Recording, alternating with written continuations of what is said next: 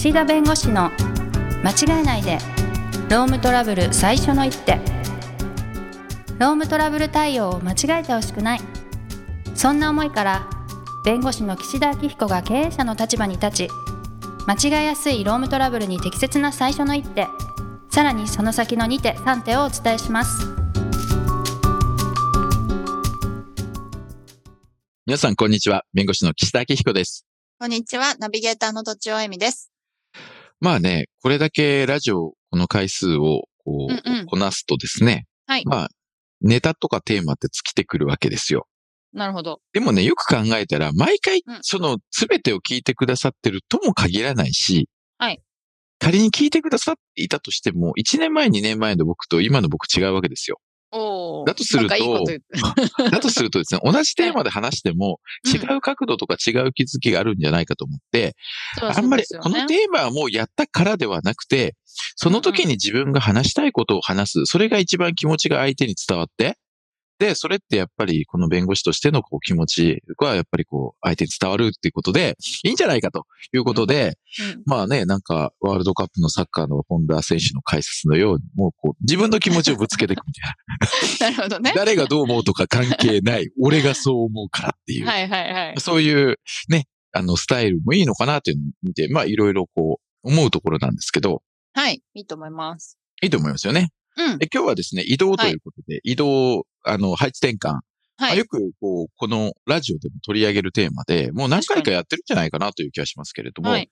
ちょっと今回違った角度というかね、違った視点からというところなんですけど、途中さん昔、こう、仕事をやってる中で、どこかからが移動でね、上司の方とか、なんか同僚の方でもいいですけど、人が来るとうん。いう時に、はい。なんか噂であの人前の職場でハラスメントでトラブったんだってとか、前の職場でちょっと上司と揉めたらしいよとか、うんうん。そういうなんか噂的なのって、なんか聞いたりすることってあります？あの今日の1個目のテーマっていうのは何かというと、はい。ハラスメントのトラブルを起こした人を移動させるときに、はい。要するにそういうことをする人なわけですよね。セクハラとかハラパワハラとか。はいで、。その方を今のその場所だと職場の環境悪いから、その上司っていうか、その加害者側をですね、配置転換するんだけど、でも、配置転換で来られた側からすると、その方がなんでここに来てるのかとか、その全職場で、その前のあの配置先で何をしたかっていうのを知らないままだと、警戒とか未然の、なんていうんですか、防ぎというか、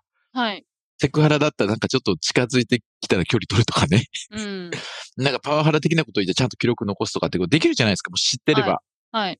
でも一方で、別にもうその人は反省して、懲戒処分ももしかまあ仮に受けたとしましょうよ。はい。受けて、もう反省してるのに行った先でもあの人パワハラする人なんだってみたいな、こう、レッテル貼られてっていうのももなんか違う気もするじゃないですか。するする。で途中さんこれで、まあだからそういう意味でどこまで伝えていいですかって話なの。今日のテーマ、大きなテーマでいくと。で、うん都庁さん、そういうなんか経験ありますか？職場でね、こういう人が来たと、え、なんであの人が？みたいな。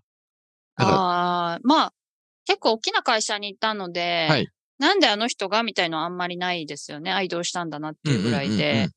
でもなんか、まあ、ハラスメントって言葉自体、その当時、私は 20年前なんで勤めてたのはあの、はいその大きな会社にですね。はい。なので、そういう言葉ないですよね、まだ。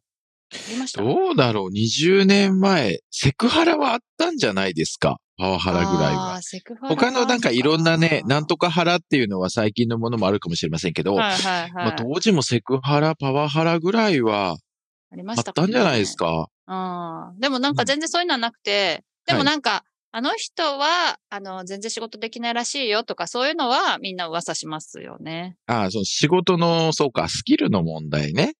そうそうそう。あのあ人全然、あの、前も使えないからこの部署来たらしいけどやることないよね、みたいな 話とかは、だだいぶそう、そういう感じなんですよね、きっとねでも。なんか、うん、そういうなんか悪いことしたみたいなことは、私はまあ経験ないですうね。んうん。でもあったまあらちょっと知りたいですよね。まあ確か一緒に働くこれ、身としては知っと。きたい、知っときたい派。いや、働く身としてはね。でも、当人だったらう、んそれは新規一点ちゃんと真面目にやろうと思ってるとしたら、知られたくないですよね。うん。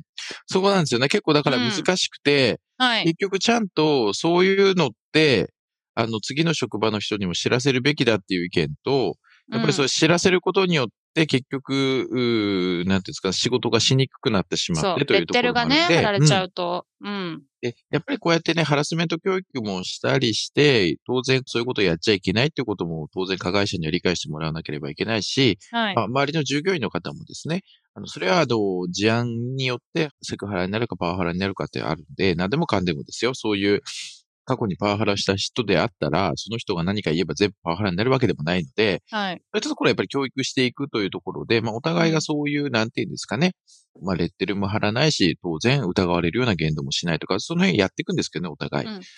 ただね、私は、その、移動させるところの、その、長には言うと思う。部長さんとか、その、ああ、確かに確かに。それこうはいいんいうね、じゃないですか、ね。方が、うん。こういう理由で、あの、そちらに行きますと。うん。なので、まあ、ちょっとその、すごく、あの、周りの人のこともね、あの、含めて部下のことも含めてよく見といてくれと。あこれは言うべきだと思いますね。はいはい。確かに。なので、で、そこで、その部長さんとかが、これを、その、まあ、配下の、その、部の方々に、うん。まあ、ポロッと言っちゃうわけですよ。まあね。まあ、ちょっといろいろあったんだよとか、まあ、ちょっと。あ、含ませながらね。うん。とか、あと、あの、会社さんによっては、その人事異動というか、いろんなこの処分のことも載せてらっしゃる会社さんもあるわけですよ。えーなるほど。うんはい。あの、細かいことは言わなくても、例えば何月何日付で何々さんについて、あの、検責処分とかう、んうんうん。そういう、ただなんか検責処分を受けてきたってことはもうなんか分かっちゃってることもあるわけ。うん、なるほど。それななんかやったでしょってことになるじゃない。はい。で部長さんは知ってると。うん。で、含ませるってなると、結局噂になっちゃうわけ、そうすると。そうですよね。なんかセクハラらしいよ、みたいならしい感じで、なっわ局ーってみんなセクハラだって思っちゃうみたいな、ありそうそう。はいだ。ったらもうそれははっきり伝えて、確かに。だからそういう疑わしいこともしないし、うんうんもうそういうふうに反省してるから、うんあ心配しないで安心してや、仕事してくれと。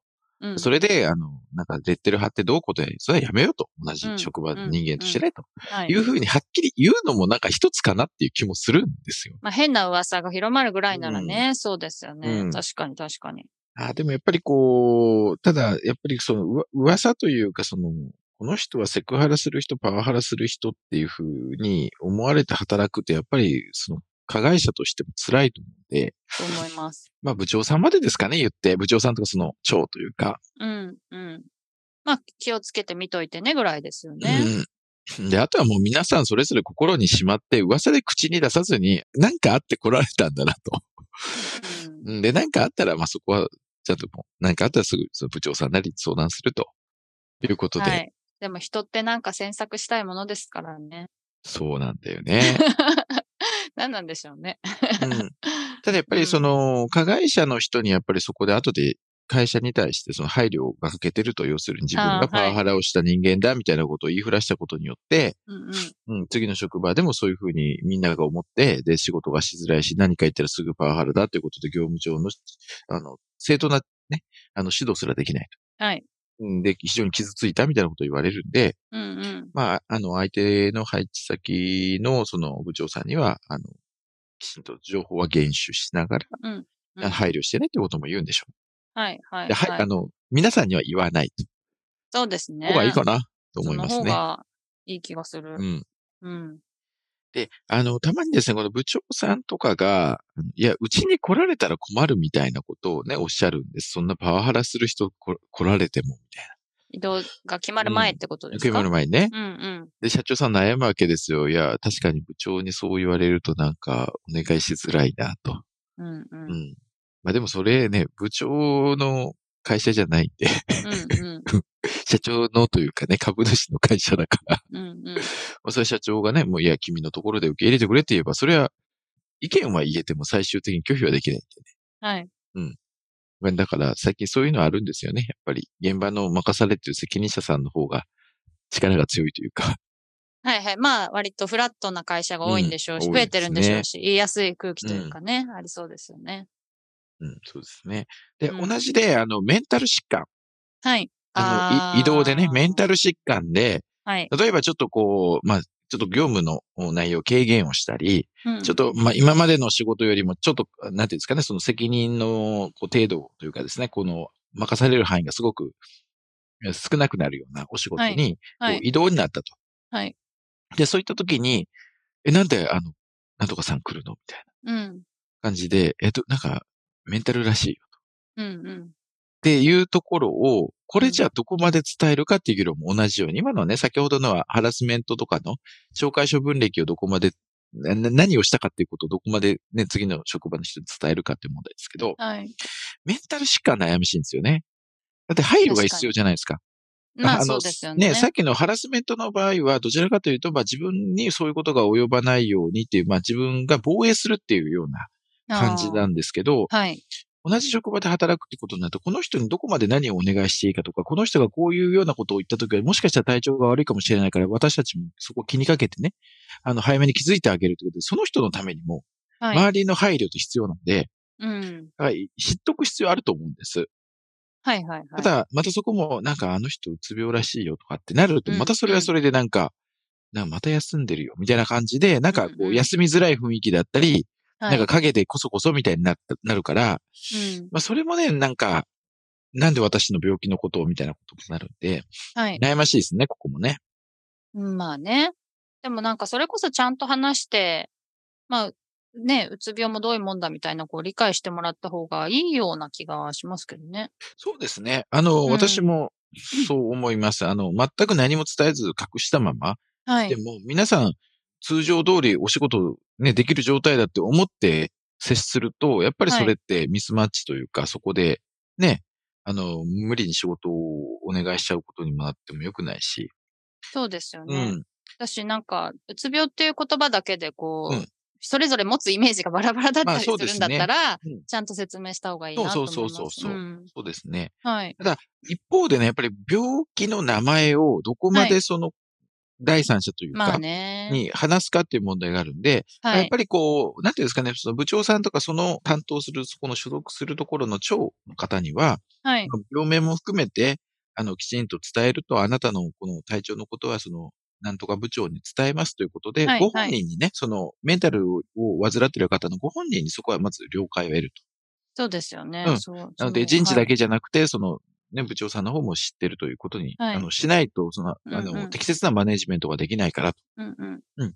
で、あとはそこの一緒に働く同僚の方々についても、まあ、病名までは言わなくとも、はいあ。の、メンタルとか、その体調のことで、まあ、ちょっと今こう移動してこられたんで、ちょっと皆さんもこの病気についての理解と、あとそういう状況だってことも前提に接してくださいみたいな、やっぱり教育はしなきゃいけないんで、んそういう意味であなたがそのメンタルでちょっとこう今体調崩してるっていう状況にあることは、を周りに知ってもらうってことはあなたのためにもなるからっていうのを、はい。ちゃんと説明した上で了解を得て、伝えるというのがいいと思います。これあの、了解とか理解を得ずに勝手にですね、やっぱりその、メンタルなんだとかっていうと、なんで私がメンタルだってことを勝手に私の承諾なく漏らしたんですかっていうところがスタートラインになっちゃうんで、そうですよね。うん嫌ですもんね。うん、もちろんそこで言うんですよ。いや、これはこういう理由があるから、あの、伝える必要があるんだと。あの、あなたのそのプライベートなというかね、そのプライバシーにも当然配慮するんだけれども、まあ、病名は言わないところでこういうことまで伝えないと業務が回らないからっていうことは言うんですけど、やっぱりその勝手に言われたっていうところがスタートライン、感情で入ってしまうと、その後、いくら説明しても、なかなかね、そこの理解がっていうところあるんで、はい。まあ、事前にそういう風な形でお伝えするよっていうことも言った上で、まあ、移動先の方で受け入れてもらうっていうのがいいのかなというふうに。うんうんうん。はい。なるほど。うん。なんか今はもう通常業務できますよみたいな状態にはいなったとした場合はどうなんですか、あ、なったとした場合には別にそれはそのまま普通に受け入れて対応すればいいと思います。そこはあの、部伝え長さん。なくてもいいんじゃないか。はい。はい。あ、でも部長さんをしておいた方がいいと思いますよ。あ、はいはいはい。なので、従業員の方々について。で、ご本人の方が自発的に言うこともありますんで、ちょっと休んでたんですけど、復帰あ、して。そうですよね。うんあれば別にそれはそれで本人がおっしゃってるんでいいと思いますけうんどね。うん。なるほど。はいやっぱりこういう移動の問題って結局、その行った先の人たちの不満の問題？うん。なんでこんな人をこっちに入れたんだってことで、次のね、職場の人も、なんかそういうふうに言ってきたりして、でまたそこでじゃあいじめとかね、心ない言葉をってこともあるから、はい。配置転換の問題って、その、移動かけられる人もそうだし、うん。その、行った先の人たちに対してどう説明するかっていうのがすごく大事で、はい。ね、あの、積極的に会社が、いや、君はこういうことができるから、こっちの職場に行ってくれって言ってるのに、その、受け入れた先の、その、上司とかが、え、なんで来たのと、なんであなたが来るかよく意味がわからない。